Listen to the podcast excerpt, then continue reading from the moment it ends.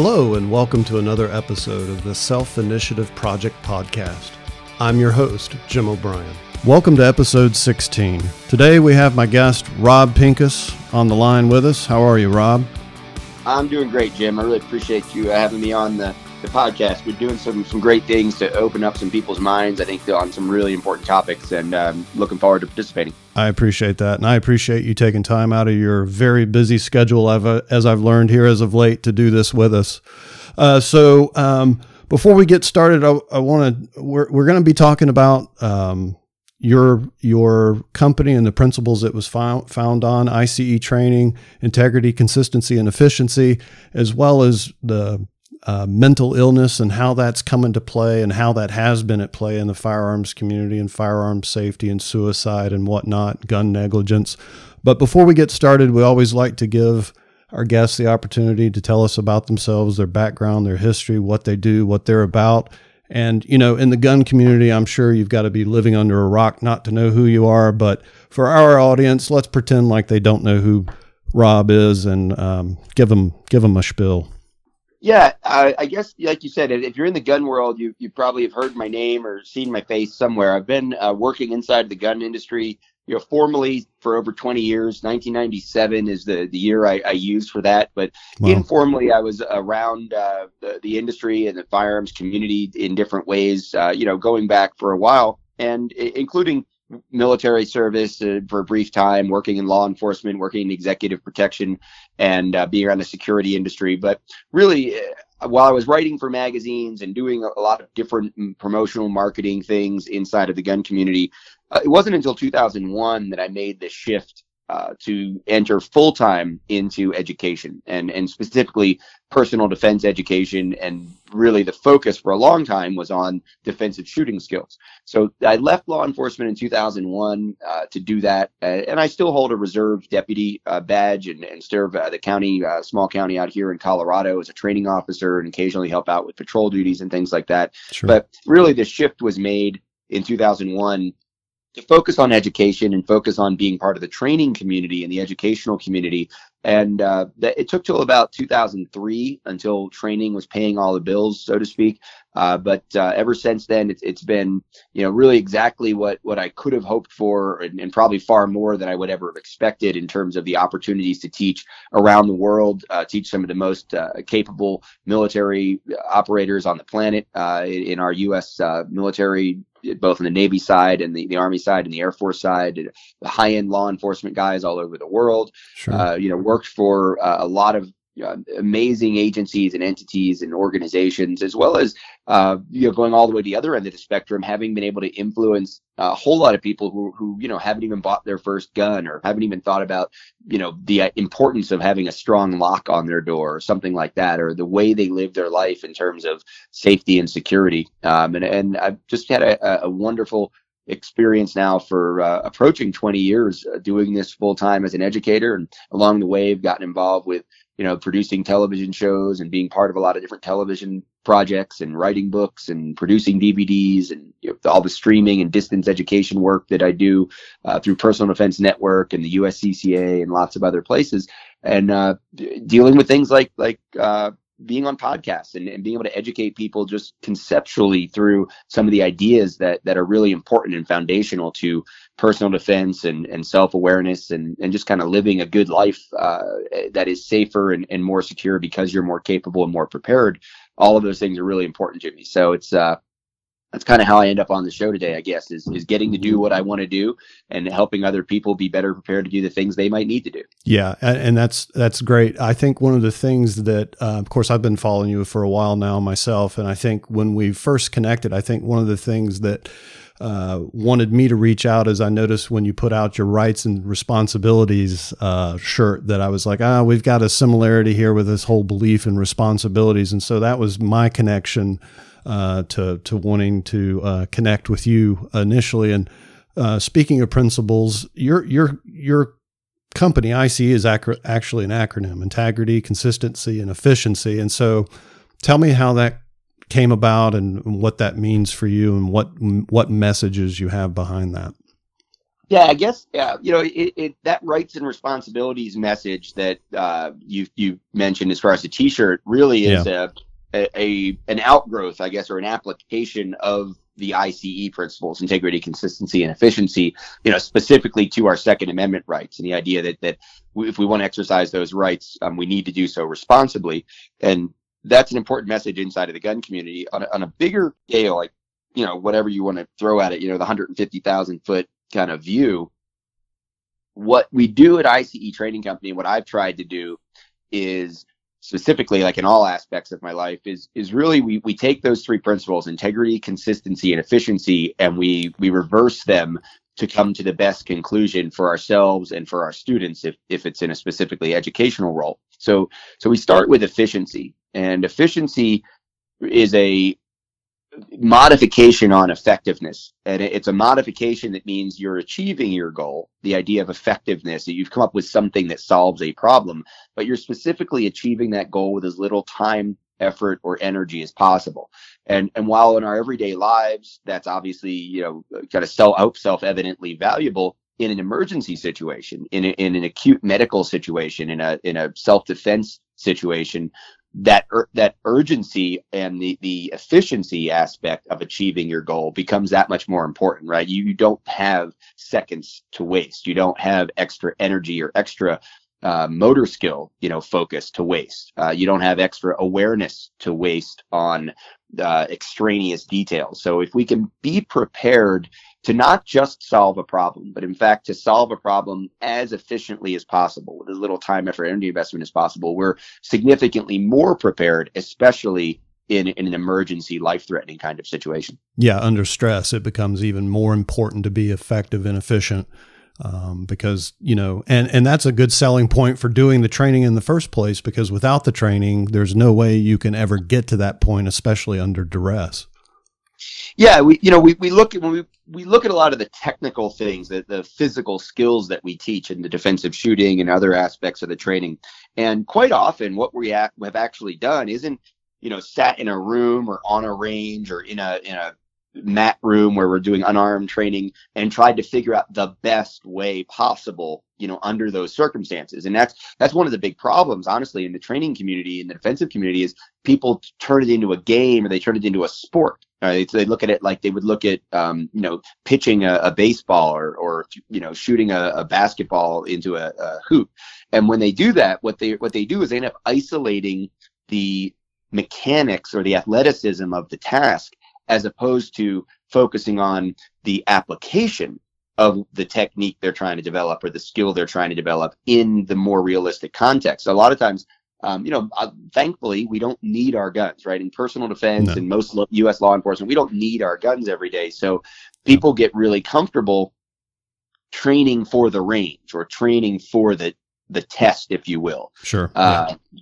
So one of the big problems we end up with is th- this idea that we've got a optima optimization fetish almost. It's like how do I become as good as I can at this thing because that makes me feel more accomplished. Well, the problem is when we optimize ourselves for that environment, which isn't actually the environment we need the skill in, or we no. presume we may someday need the skill in, we're fooling ourselves. And I, I talk a lot about like driving right? Because we all have to drive, right? Yep. We all, you know, I get it. Like, there's a couple people in Manhattan maybe listen to the podcast that you don't have to drive, but for the rest right. of us, humorous for a second, we all we all have to drive. So we we we and the way we drive is applied. We don't drive like we're driving on a racetrack, right? Now, right. I spend a lot of time on tracks. I've done a lot of racing. I, I enjoy it as a as a hobby uh, as well, and high performance cars and like that. So. Yeah. I, I've spent enough time in that environment. While I'm certainly not an expert in that field, I understand that there is a vast difference between the way one drives on a track to get the best lap time and even the car you drive or the way you set your car up is so dramatically different than a daily driver kind of thing. I mean, all you, it, it, go look at Formula One, right? And you look at like, those cars, they have like almost no relevance to anyone's daily driving experience, the way they're driven, the way they're built, the the technology inside of them, all those kinds of things. And that's the ultimate version of of racing, right? So yep. If we look at that and we say, you know, for road racing, for cars, if we look at that and we say, how are those guys optimizing their lap times? How is Mercedes winning, you know, nine out of 10 races? Well, they're doing it by taking every possible advantage of, and controlling all the variables they can in a very predictable environment. Well, if I were to approach shooting in the same way, I might get really, really good at shooting, or I'd be really, really effective at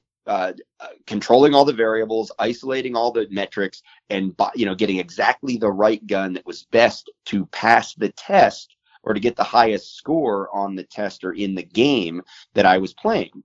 And that's what you do with a with a car. Like with NASCAR, they build the cars very differently than they do with Formula One because they're trying to do something different in a different way with different limitations in terms of uh, budget and and things like that. So yep. the, every different racing setup is going to be a little different. Even different tracks, you're going to set your car up differently. Taking different corners, you're going to do it in different ways. But because you have memorized the track and because you know you know six months ahead of time which track you're going to be on, yep. you can set yourself up for that. So that if you take that approach to defensive training, you end up with a very choreographed, kind of stylized execu- execution of mechanical techniques that may or may not apply to the actual road you find yourself driving down. If we yeah. can go back to the driving analogy. You've kind of point, painted really, yourself in a box. Yeah, yeah. So you become and you become overconfident, right? You become really, yeah. really good at that one thing. So you know, it's it's it's the guy who who buys the Corvette, and you can go to the internet and look at like supercar fails or Corvette fails videos like all day sure. long. It's the guy who buys the Corvette. He knows it'll go zero to sixty in three point two seconds. He's sitting at a red light next to a you know a, a Dodge Charger or a Ford Mustang. Everyone involved in this scenario knows the Corvette is faster than the Ford, but this guy floors it and he doesn't realize the road's a little wet and the back end kicks out from under him and he spins and bounces off the Mustang and goes over the curb and hits a telephone pole, yep. which then proceeds to fall down and start a fire across the street. and it's like, your car was faster, bro. We know, but you had no ability to apply Right. That the fact that you had a powerful car and that you theoretically could hold the steering wheel straight while you accelerated in the context of the, the moment you found yourself in. And when we watch people defending themselves with guns or trying to defend themselves with guns on video, when we see dash camera videos of police officer shootings, we very rarely see the perfect execution of the uh, qualification course type shooting that they've been practicing and that they were trained to do or they learned to do. Yeah. And we see improvisation. And that improvisation is often pretty efficient. Sure. So when we, we, go back to the late 1990s, when we started seeing more and more of these dash camera videos, more and more videos of people actually in real fights, we started seeing higher high level reality based training with simulation simunition rounds and force on force training with protective gear in in deeply uh, immersive scenarios, and we would see people responding and even reacting in ways that were very very very different than what they were supposedly trained to do. And it's those improvisations that we ended up like reverse engineering to try to help people be as prepared as possible for the moment. Uh, because they have a baseline set of principled skills where they may not be the fastest shooter they could be on the range, but they absolutely have a realistic idea of what they're capable of in the real world. And that's so much more important. And that's a big, big takeaway from this efficiency concept is not just fast, but fast in application in the intended context. So it's a really foundational principle for, for a whole bunch of reasons. But I think people hopefully can see how that is so vital that you're learning how to solve the problem, not with, you know, the, the best toolkit in the world, but when your car breaks down on a mountainside and you have like a, a Leatherman and some duct tape, right. can you get the job done as opposed to being in the BMW dealership, you know, with every tool in the world and it's, it's sparkling clean you know you you touch on a point indirectly and i was as i was listening i was also uh, googling this quote that i've um, come across a few times doing krav maga and other things but it's and i guess it's attributed to some uh, greek poet. Now they've determined but anyway it says we don't rise to the level of our expectations. We fall to the level of our training. So you know you've got to train to get just good enough to be able to get through it and then hopefully you know you're still not going to do things that you did during your training but hopefully you've had enough training where you can improvise and figure it out and get through the situation that you may find yourself in yeah, exactly. And, I, I, actually had breakfast this morning with a guy who was a, a formal, former uh, special operations guy, and he's running a private security company for um, high-end executive protection clients. Uh, and he's getting ready to take on some international clients. And he knows that like his, some of his guys are going to be a little bit like not sure about traveling internationally with the responsibility of protecting someone without a gun. And we're not talking about guys going, you know, into Afghanistan. We're talking about guys that are going to want to, you know, their wives want to go shopping in London, you know, and yeah. so they, or they want to try out a new restaurant in Hong Kong, right? And it's like, if you can't get people in those environments to understand that you got to solve the problems in the ways that are available to you, not pretend that you're always going to have your preferred solution or you're going to have that problem you predicted. Because yep. honestly, at, at, some point, the problem you predicted isn't a problem anymore. Right. Like you wake up in the morning and you're hungry, you, you, it's not a problem because you know, you know how to, do. cook. Yeah. Yeah. It's like, okay, you know, you open the fridge and there's no food, then you have no money. Now you have a problem. Now there's a problem, right? Yeah. Yeah.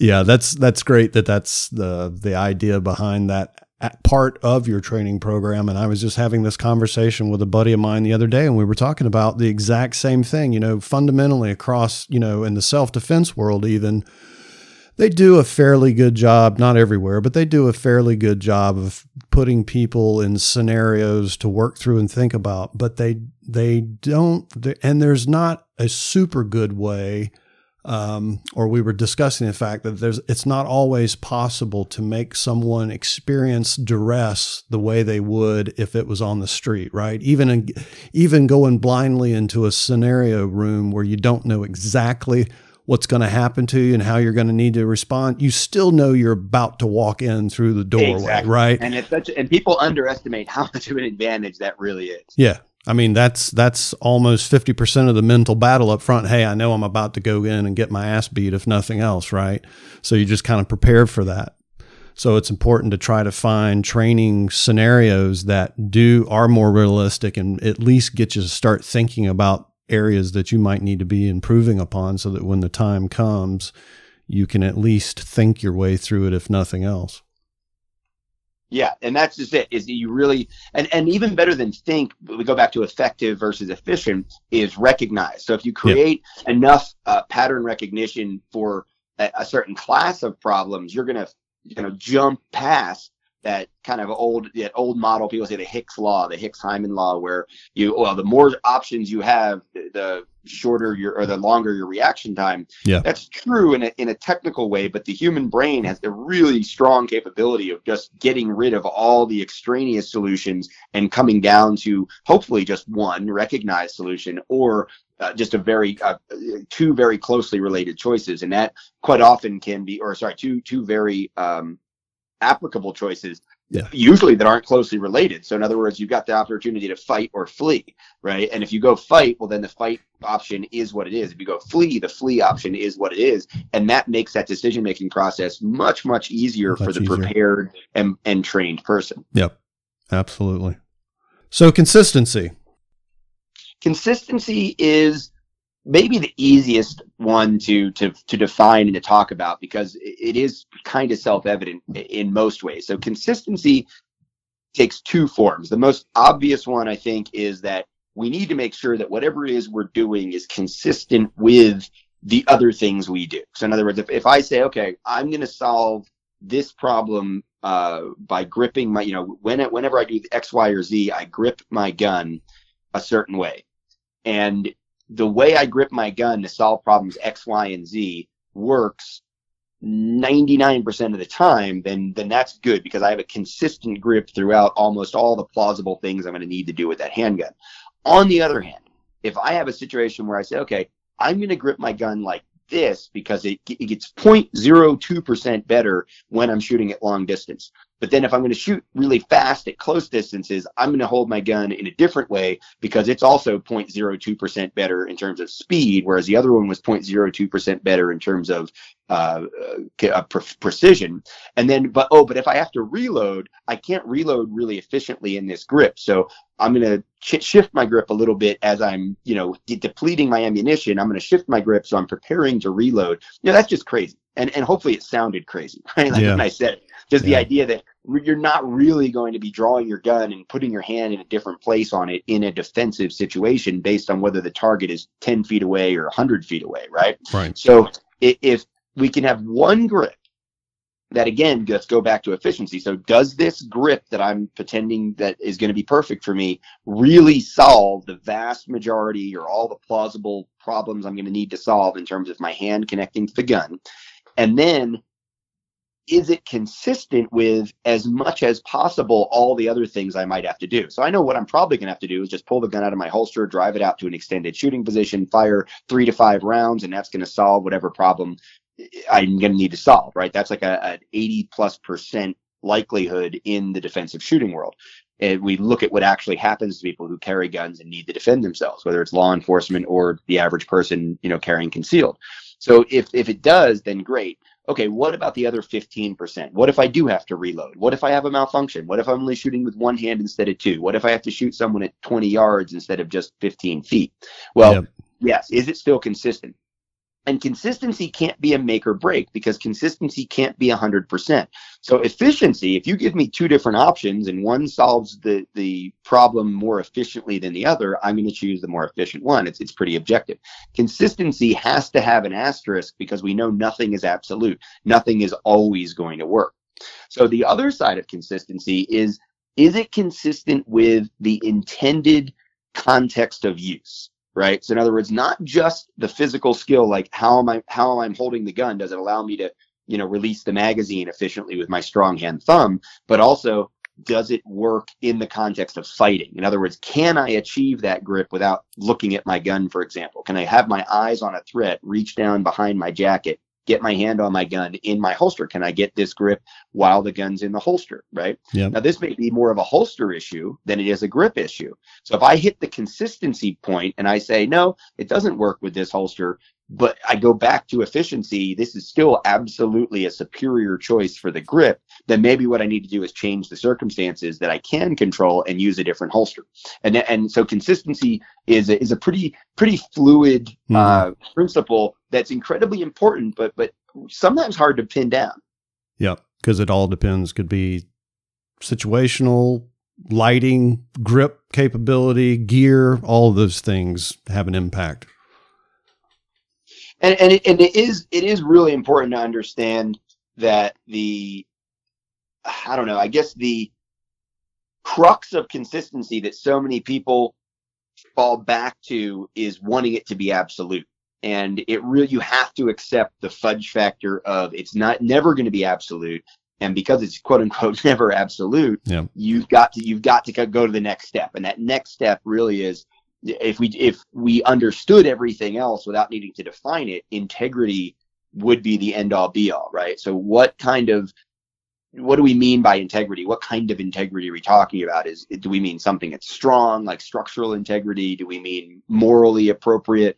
You know, do we ethical? What what is well, integrity? all those things turn in come into play, right?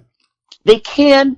Uh, you know, personally, for me, I feel like the the structural integrity kind of gets taken care of by the efficiency and effectiveness, right? And then sure. constant consistency talks about the, the plausibility and the wider range of efficiency. And I think that's covered. I, so I really am talking about a, a much less objective and a much more subjective interpretation of integrity. So let's go back to the training company in terms of personal defense training.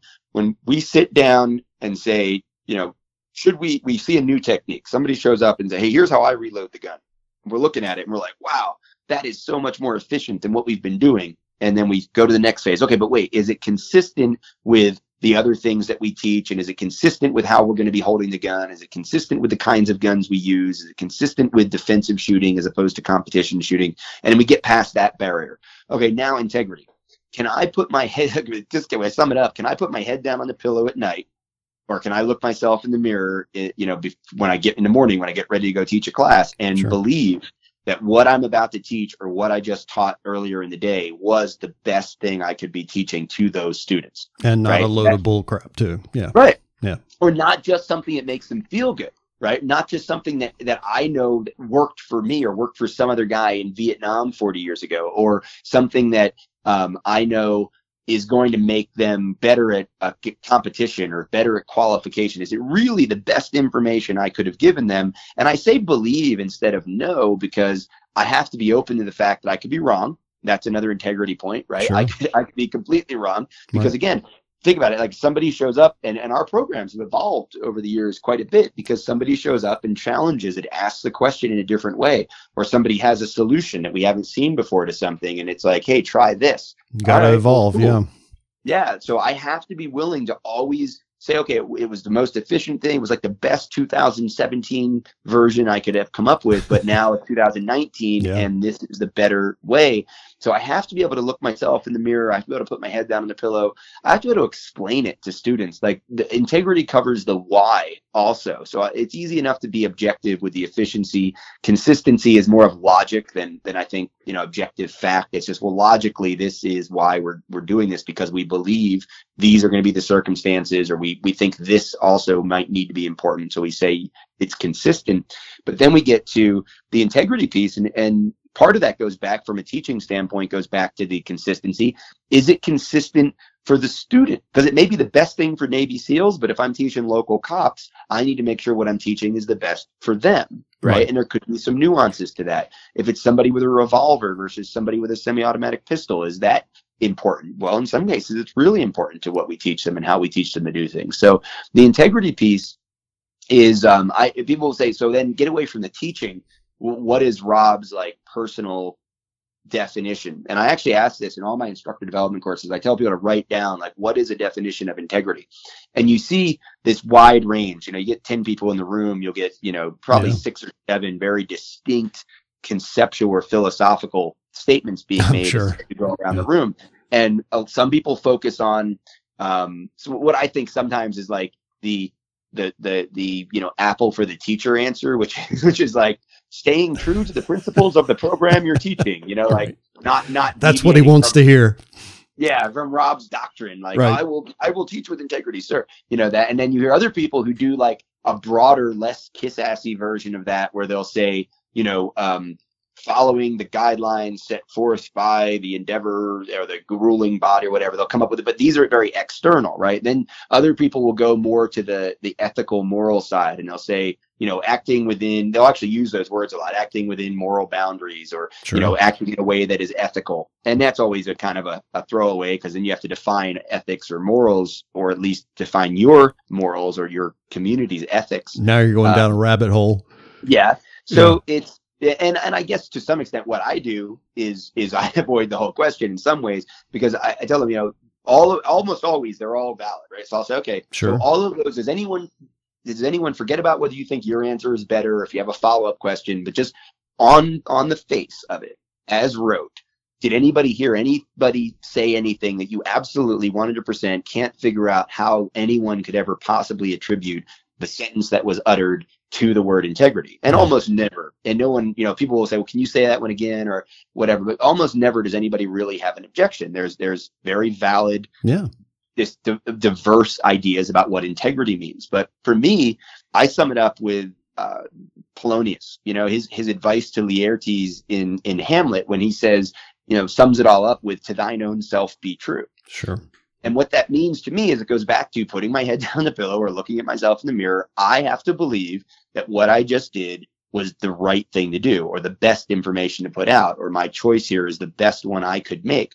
And that might mean somebody's going to disagree with me. It might mean somebody's going to say that they don't they don't get it, uh, along with not agreeing. And I hopefully can fall back to some of the things talked about during consistency or some of the reasons I believe something's more efficient. And maybe that's where I'm going to find out I'm wrong. But at the end of the day, if I don't fundamentally believe I'm making the best choice, I believe it is a disenfranchisement of of your own self to say I'm teaching this because the program says. And we, we I was born kind of half jokingly with with the instructor candidates. If you ever answer a student's question with that's the way we do Rob it. Says, yeah, or that's the well, not even that's the way we do it. If you ever attribute that shit to me, or like, right. you're like Rob says this, like no, like Rob, Rob told me to. Should be, should be completely irrelevant. Like that's the worst answer, you know, like and then the follow-up joke is always like especially if we're in a bar at late at night because Rob told me to is not the reason to do anything. Like just you have to have a real sense of this is what I should do and I believe it. And sure, do do I put faith in other mentors of mine? Do I uh, listen to, to advice from other people? Do I attribute some of the things I teach to having come from other people? Absolutely. But I believe I know why, either at least why I've chosen to follow that mentor's advice, or at least why I've chosen to follow that other instructor's guidance in this technique. or I absolutely know in many cases why they recommended it. So it's one thing to appeal to someone's sense of um, uh, admiration or one, you know, appeal to someone else who's an established authority and say, well, you know, so and so says this and and let that stand. But if somebody yeah. looks at me and says, I don't know who that is, well, I can't hold them accountable for not knowing who my preferred guru is, right? Like right. maybe you've never heard of Shakespeare, you have no idea who Polonius and Laertes are. No I idea. To, right. Like I still have to be able to explain, right. like to thine own self be true. You have got to be able to defend vehemently and potentially relentlessly what it is you did based on your own thoughts, based on your own concepts, your own conclusions, not because somebody else told you or because that's what's in the book. Yeah. And that's that's again going, you know, kind of full circle back to the defensive shooting world. The guy who is teaching the NRA basic pistol program as a concealed carry course because that's what their state mandates be taught but says to the entire room full of people wanting to hear life and death information, hey, you guys have to know I'm only teaching this course because it's what the county says I have to teach. It's not really a concealed carry course. It's just a basic, you know, marksmanship and firearm safety course.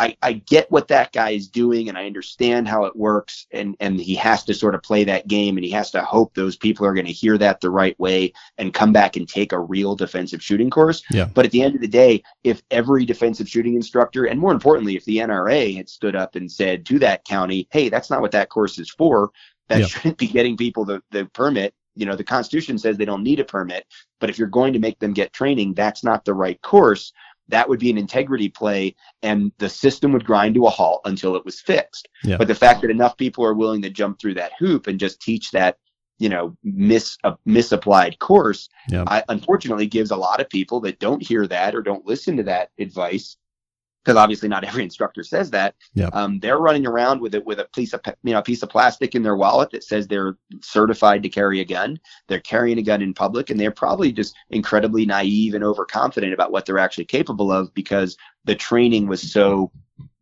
inappropriate. Yeah, and I think you know the integrity piece in my mind, you know, I know we work these things backwards for, because from a training perspective, that makes most sense for what you're doing. But it makes most sense for me that integrity is actually uh, the first in line because, especially in the uh, defensive world, uh, shooting uh, using that potentially uh, deadly tool, you can't afford to give people bad information. You got to be able to look yourself in the mirror and say, I've, I've given them the best that I know how to do right now until the next best thing comes along and we figure out and explore it because they're potentially, you know, they're going to training and learning these uh, lessons, getting this tool set, so to speak, so they know how best to handle a really potentially bad situation. So, in my mind, that that's why that piece is so important.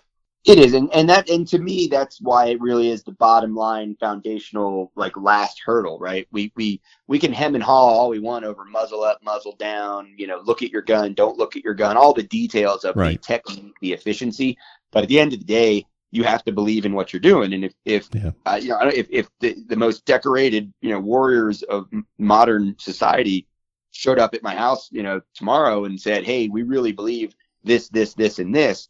And I say, why? And their answer is because we're the most decorated modern warriors ever. So there, yeah. I, am not convinced. Like, okay, neat, high five. I'll buy you a drink, Great. get a selfie for the internet. But right now, like, you got to convince me that that muzzle up is a better choice with logic, with objective fact, because I already have all these reasons over many, many years to say, no, I think pointing the muzzle down is a much better, smarter, safer way to train. So you can't just show up and expect me to, to go the other direction, no matter how cool or impressive or successful you've been. You success breeds complacency. You know, I mean, yeah. you could have been the best guy in the world at, you know, using a bolt action rifle, but you, if you are even like mediocre with a semi-auto, you're going to be able to, you know, take out more enemies. So, so how about you become a better shooter with the new thing instead of telling me I should learn how to shoot a bolt action gun, you know? And that's kind of what a lot of guys do in this industry. They get really complacent based on prior success or at least the illusion of success. Sure. Yeah. So switching gears for a moment, uh, I want to change subjects completely because I've noticed as of late you've kind of uh, been involved with, and I, I know you're part of uh, Walk the Talk America. And I think this is so important that these sorts of conversations take place relative to mental health and the firearms community uh, and the impacts it potentially has there or has had there. We know they've had there, right? And the issues that there are. Let's talk about WTTA for a few moments. What's yeah, Walk, Walk the Talk America is um, a really important um, project, and it, we're just at a year mark uh, I actually had a conversation with Mike Sodini, the founder of Walk Talk America, this morning. We're going to be meeting tomorrow out in Las Vegas, and um, he, you know, that that that's all, you know, obviously in the past now when people are hearing this, but uh, kind of just the, the point being, we're in we're in very frequent conversation, and we're doing a lot of work with that organization. And this organization was founded really more than anything else to raise awareness about the intersection of the practical intersection of, of mental health issues and firearms, and especially inside of the gun community, raise awareness of the fact that there there are things you really need to be thinking about in terms of your mental health that affect um, your family, that affect you, people around you, and that are affected by your access to or control over firearms. And certainly your family or you know anyone in your immediate sphere that has access or potential access to your firearms, their mental health also needs to be of interest or concern to any responsible firearms owner as well. And it's okay to talk about it. In fact, it's important to talk about it. Sure. And I know one of the points made because I've watched some of your videos that you and Mike have put out I know one of the concerns uh, in the community is that you know if I talk about uh, you know I'm not going to call it mental illness, but I'll talk about things that I'm feeling or, or uh, thinking, going through. Uh, is this going to harm my ability to uh, exercise my Second Amendment rights? Um, you know, I think a, a, a, a roadblock for a lot of that is the fact that on your paperwork it asks about your mental state, right? And so, right. you know, how do I check that? I've never been really formally evaluated. I feel kind of funky or depressed. Do I check this box? Do I don't? If I do, can I buy this firearm? You know, uh, there's a lot of challenges around that, but I think it's important the conversations start, and then that extends to the safety and keeping those firearms locked up and some other other means of of making sure that the house that that person is in is in is as safe as possible. Yeah, there. You know, here's the thing, and I'm going to say this, and then this is going to get quoted in or out of context, and regardless, people are going to hate it. Yeah. There's this question of, well, what if I talk to someone in, as a mental health professional or I ask for help and then I they take away my guns? Well, the answer is maybe you needed to have your guns taken away. Sure. Okay, so if we're not open to that, maybe, and it could be 0.01% chance, it could be a 10% chance, I don't know. But if yeah. we're not open to that maybe actually being the answer, then we don't have anywhere else to go. So you want to talk about like the integrity issue like this is me being really efficient like right. i'm going to jump past the let's forget about the hemming and hawing over what the details of the diagnosis are yep. let's just get to the uh, a fit for efficiency's sake if in the context we're talking about the integrity call has to be acknowledging as the pro gun as the pro second amendment advocate as that guy that yes there are some people who due to mental issues temporarily or for the rest of their lives i don't know but I do know that those people at certain times do exist that should not have access to firearms just as much as they shouldn't have access to firecrackers. They shouldn't be driving a car, right. you know, whatever, right? Yep. So, yep. but the firearm falls under that. So sure. when you hear things like, well, you know, the veterans are afraid to go ask for help because if they talk about PTSD, they might lose their their Second Amendment rights. And these guys fought for our Second Amendment rights. How can we take their guns away? Well, when I see, you know, 20, 22, 25, 17 of them killing themselves every day, yeah. the vast majority of them with firearms, I start to think, wait a minute, maybe we're the ones being selfish. Maybe we're the ones being scared and selfish that if we allow the window of opportunity for a soldier to get help that might include the reasonable advice that he not have access to firearms for a certain period of time, yeah. well, then wait a minute, now our community is vulnerable because we're admitting that there's a potential negative outcome from firearms ownership. Well, if you're not admitting that there's potential negative outcomes from having firearms in your world, you're not responsible enough to have a firearm in your world. Yeah. And that's a hard thing for people to hear, especially from a pro gun guy. and th- that I'm also a pro responsibility guy, right? So go all the way back to what you said about that rights and responsibilities shirt.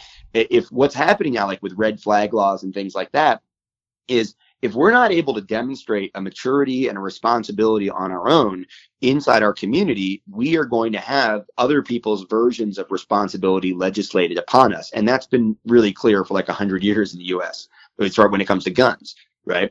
Yeah. And until we can demonstrate a level of, of community interest and responsibility and proactiveness and just maturity in terms of admitting the problems, we're going to continue to face mental health initiatives, mental health based initiatives as a weaponized component of, of gun control. And only until, you know, we have to get involved in a conversation. That's what Walk Talk America is all about. Really is the baseline is getting involved, having the conversations with quote unquote both sides, right? But they're not antagonistic sides. They're just different sides. There's a side of that equation that is the mental health professional, and there's a side of that equation that is the gun owner. Yeah. And only the the rhetoric and the divisive politics and just our nature of you know uh, polarized, you know, black and white conversation in the U.S. right now is what makes those sides antagonistic, right? You can't walk into the average mental health professional's office and expect him to be like vehemently anti-gun.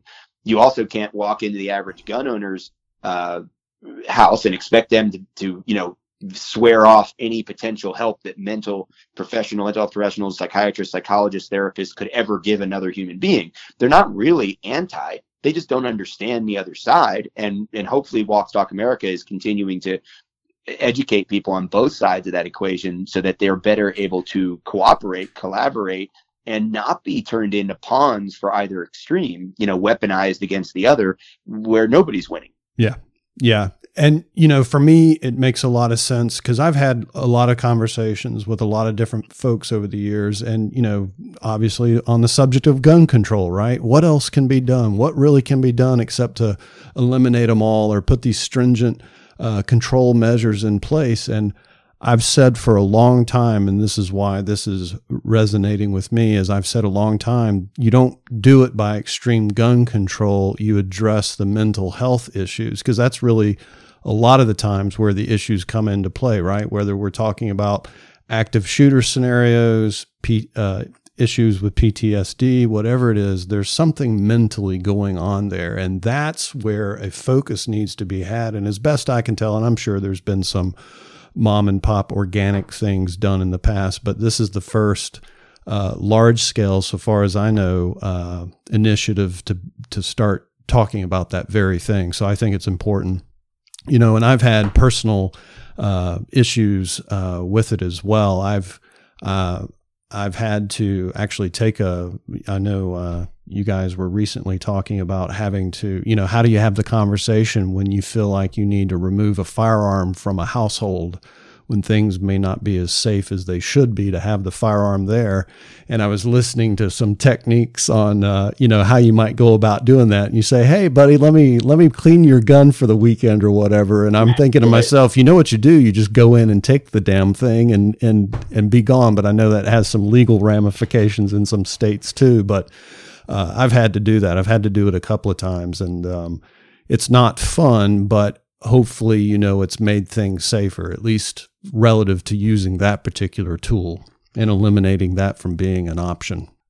Yeah, it, it, it is. It, it's the impulsiveness. When you talk to people inside of the mental health community, impulsiveness and sort of access to the opportunistic you know moment of weakness uh, having that tool at hand is a big deal so even inside of the firearms community like if you're listening to this now and you you familiar with um, the protect what you love movement. And that's so it's protect what you love is a actually the first t-shirt in the line of t-shirts that i did with that that included the rights and responsibilities one yep. was protect what you love. And yep. the protect what you love idea i've written about it. There's some videos out there. People can google it check it out. Maybe if you have notes you can put some links in there to something i've written about it or something. And it's um Uh, all about finding that thing that motivates you. Like, why are you going to get up and practice? Why are you going to wear your gun today? Why are you going to train? Why are you going to get the concealed carry permit? Like, what is it that motivates you? And I don't care if it's your job, your you you feel like you're making Earth better, you're, you you want to see your your daughter get married, like you want to finish college, like whatever. I don't care what your thing is. Find the thing that motivates you to want to train and want to be able to protect yourself in that worst case scenario because it is work, right? Yep. So I just tell people like get a post-it note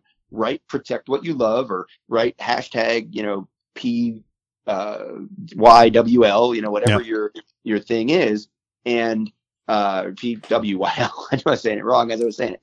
Um, put that on the safe. Like yeah. put that on your your your box that you keep the gun in, in the closet. Put that on your quick access safe. Put it put it somewhere. Have a little decorative you know rock with it engraved on it and inscribed on it or whatever, and put it on top of your tactical wall shelf where you hide your AR just so that maybe in that moment when you don't even know what the moment's about, but three years from now, you have like everything is crushing down and falling apart. And, and then you, you, you know, I don't know, something else, you made a decision you probably wouldn't have made if everything had been fine. And then you got caught doing something you didn't want to get caught doing. And then now it's just, oh, it's bad, it's bad, it's bad. And your friends are telling you you fucked up and this and that. And all these things are falling apart. You, you, th- you don't know how to cope. You reach, you go, you pick up the box, and there's that post-it note that's like, protect what you love. Well, okay, wait a minute. Yeah, my daughter, I still want to do that. Or, you know yeah. what, I could get my job back. Or, you know, I could do this other, whatever the thing is, like maybe that's the thing that causes you a half second of hesitation because all of the, the professionals on the mental health side, which I certainly am not, will, are suggesting to us and telling us that all the data is very clear. Like if you can put one more step, one more hurdle, one more you know moment of contemplation speed between bump. a person's impulse yeah speed bump between their per- moment of impulse and the moment of action you could save lives pretty easily um, if you if you can just put one or two more steps in there. So yeah. you, you know whether it's a, keeping your guns unloaded or keeping your guns locked up or putting this, the post-it note on top of the thing that's holding the gun when it's locked up, all of those things can really um, make a difference. So I, I think that's important. is this concept B4 stage four um, from Mental Health America, who's one of our collaborators, and their idea of B4 stage four is that like with cancer, if you if you get diagnosed at stage four, it's it's really hard to you know fight through that right? But if you get screening and things like that you find out early you know stage one stage two it's much easier for modern medicine to, to deal with the cancer in your body. And if we can do the same thing with mental illness if we can get in there and get people to be mentally healthier and more resilient way before they have an acute problem um, yeah. then there's just they're better people. And I've said, you know, what, I, what I've taken to say is like we got to treat mental health like we do physical health, right? There's no there's this stigma around mental health like it's all doomsday worst case scenario stuff like you don't even want to go in that room except they you know if yeah. you there's a difference between spraining your arm and and having your arm you know chewed off by a, a you know wood chipper. You know, yeah, right. there are different levels of physical ailment to the body, just like there are different levels of mental ailment to the body, and there's different treatment and there's different um, potential outcomes and there's different longevity to the impairment. So there's all kinds of reasons why people should be asking for this help and seeking it out proactively. Just like you know, hopefully you're eating well and and you know drinking only moderately and, and maybe not smoking cigarettes anymore and getting a little exercise, doing all those things you do for your physical health health. Yeah. Well, you know, I, my personal philosophy is Rob is I believe everyone is a little bit crazy. So it's probably not a bad idea that we start thinking in terms of considering that along with our physical health or whatever else we're doing, right? And not to your point, not every mental issue means that it's at the extreme and you need to have your firearms taken away from you for a period of time or whatever. It just is to bring more visibility to the subject matter because, again, I think instead of talking constantly in terms of extreme gun control, that we do start addressing this mental issue um, that this mental topic that is mental um, health issue that's been avoided or just not, you know, just hasn't been talked about at all.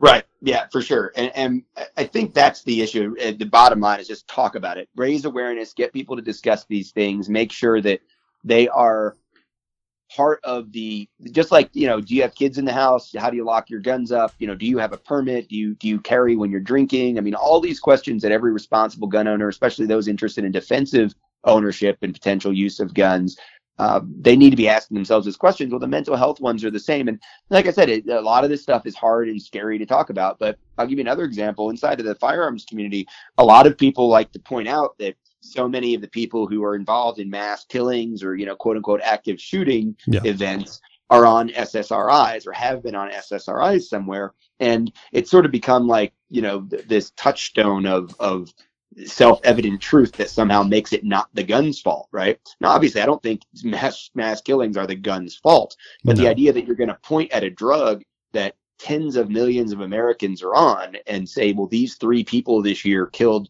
12 people with rifles because they were on those drugs is, is sort of nonsensical. That's a jump. Yeah.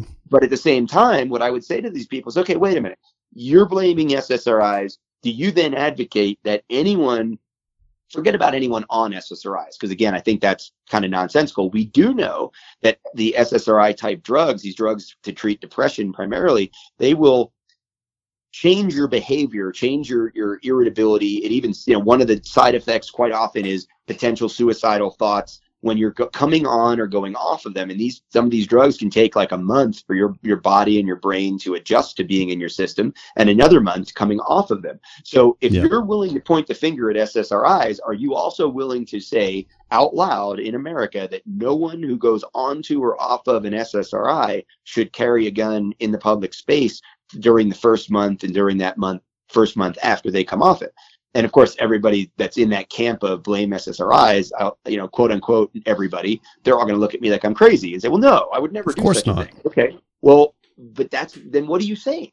Yeah. What what and, and they, what they're saying is they don't have any idea what they're saying. They don't understand right. the drug. They don't understand what they're saying and the correlation versus um, causation issues. So go learn about it. Go talk to a mental health professional. Go figure out. By the way, ask your friends and and and family members how many of them have been on SSRIs at any point in their lives. And and now all of a sudden you can't just blame SSRIs. You can't just blame mental health. Are there mental health issues there? Almost certainly in every case. But you can't just point a finger and say leave us leave us alone blame mental health, especially if you're working against people seeking mental health assistance. Right. And there's a lot of that inside of the gun industry right now. So it's a it's a real cognitive dissonance kind of thing, you know. Yeah. Yeah. Uh, switching gears here again, and I, I know we're we're we're growing short on time because I know you're busy, and again, I appreciate you doing this. And maybe this puts you on the spot a little bit, but I've been dying to ask you this. You know, it doesn't matter it and this is my experience but i assume others probably have something similar. It doesn't matter where you look. Social media in the news wherever us pro gunners are it seems to me that the lar- largest argument that we continually to make on an ongoing daily basis is our biggest argument towards gun control and the anti gunners, so to speak, is the Second Amendment. All you hear about is Second Amendment. It's our rights, it's our rights, it's our rights. In your mind and in your experience, do you think there's another tactic that we could please take? uh, whether we're and, and and I guess that's what I'm getting at. Whether or not we're yelling back at the government and the politicians, or we're trying to have a conversation with one another or with the other side is there a way that we can move away from 2A being the only damn tactic we have? Well, um, yes, I think it's incredibly important, and and I hope that you know you used air quotes when you said only, um, yes. just because it, it, it is far too often the um, uh, the default, right? It's it's sort of the the bumper sticker version of discussing gun rights, and it's not enough. You know, no bumper sticker is really enough, right? Yeah. And, and so uh, if you go back, so again, we'll go back to, to you know using the Google.